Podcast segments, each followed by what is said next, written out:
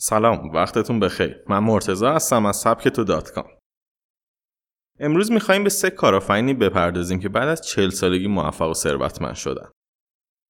فیلم سینمایی در جستجوی خوشبختی یکی از تاثیرگذارترین فیلم هایی بوده که من تا به حال دیدم.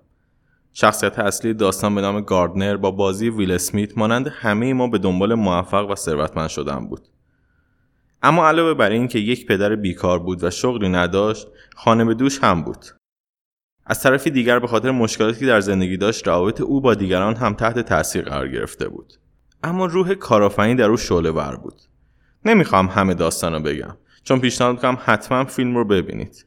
اما او در پایان از همه مشکلات و فقر رها میشه و می‌تونه یک کارآفرین و نویسنده ثروتمند بشه. شاید این فیلم یک داستان باشه و بگویید که برای موفقیت ما دیگر دیر شده و برگ برنده ما سوخته. اما می‌خواهم در ادامه شما را به سه کارآفرینی که بعد از چل سالگی توانستن به قله موفقیت برسن و ثروتمند شوند آشنا کنم. یک والی آیماس. والی صاحب برند کلوچه های بسیار معروفی با نام فامیلی خود یعنی آیماس است. در آمریکا به راحتی در بیشتر فروشگاه و سوپرمارکت ها می توانید محصولات او را پیدا کنید. اما کمتر کسی می‌دانند که بر سر والی که بیشتر از نیمی از عمر خود را به عنوان کارمندی در دفتر پست در نیویورک گذرانده چه آمد که تبدیل به یک ثروتمند شد. آیماس علاقه زیادی به موسیقی داشت و در سن سی سالگی سراغ آن رفت.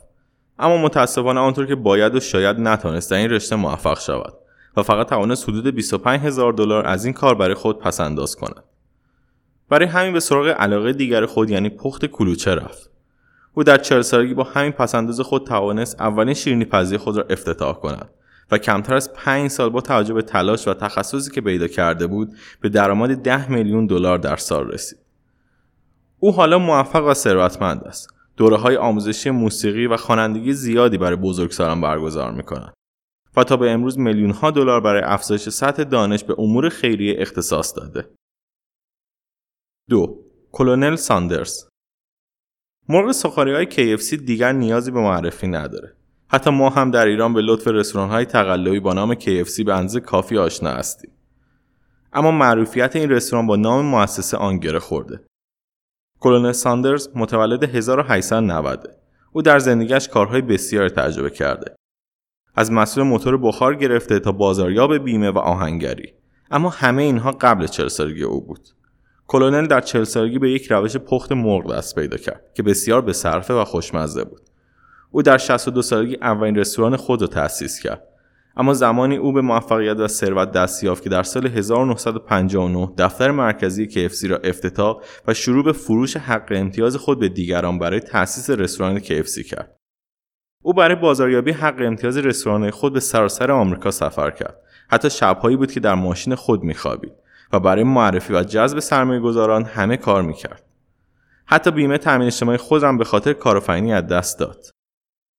پنج سال بعد از ایجاد دفتر مرکزی او توانست 600 شعبه KFC به وسیله فروش حق امتیاز ایجاد کند و شرکتش بیش از دو میلیون دلار ارزش پیدا کند. او در سال 1980 موفق و ثروتمند از دنیا رفت. اما تا قبل از آن شعب KFC از عدد 6000 فراتر رفته و رقم فروش آن هم بیش از دو میلیارد دلار بود. 3. سام والتون امروز همه ما برای خریدای خودمون از فروشگاه زنجیره هایپرستار، جامبو، کوروش، هفت استفاده می‌کنیم. اما می‌دانستین سام والتون با ایجاد فروشگاه همواره تخفیف مؤسس نسل این نوع فروشگاه بود. فروشگاهی که همیشه محصول خود با تخفیف مشتریان عرضه می‌کنن. سام والتون در خانواده کشاورز در سال 1918 به دنیا آمد. در پنج سالگی رکود بزرگ آمریکا رخ داد. و او به همراه خانواده مجبور مهاجرت به کشورهای مختلفی در دنیا شد. او کارهای زیادی را تجربه کرد. گارسون رستوران، پیک و حتی پیش برادر خود هم کار کرد. اما در 24 سالگی با توجه به جنگ جهانی دوم به ارتش پیوست. او در سال 1950 با 5000 دلار سرمایه که برای خود جمع کرده بود و قرضی که پدرزن خود گرفته بود اولین فروشگاه خود را که استراتژی ارائه محصولات همراه با تخفیف بود را افتتاح کرد. آن زمان اسم فروشگاه والتونز ده و 5 بود و در سال 1962 پس از تأسیس و اداره 11 فروشگاه موفق نام والمارت به علت سادگی برای آنها انتخاب شد. او در حالی که توانست موفق و ثروتمند شود در سال 1992 فوت کرد.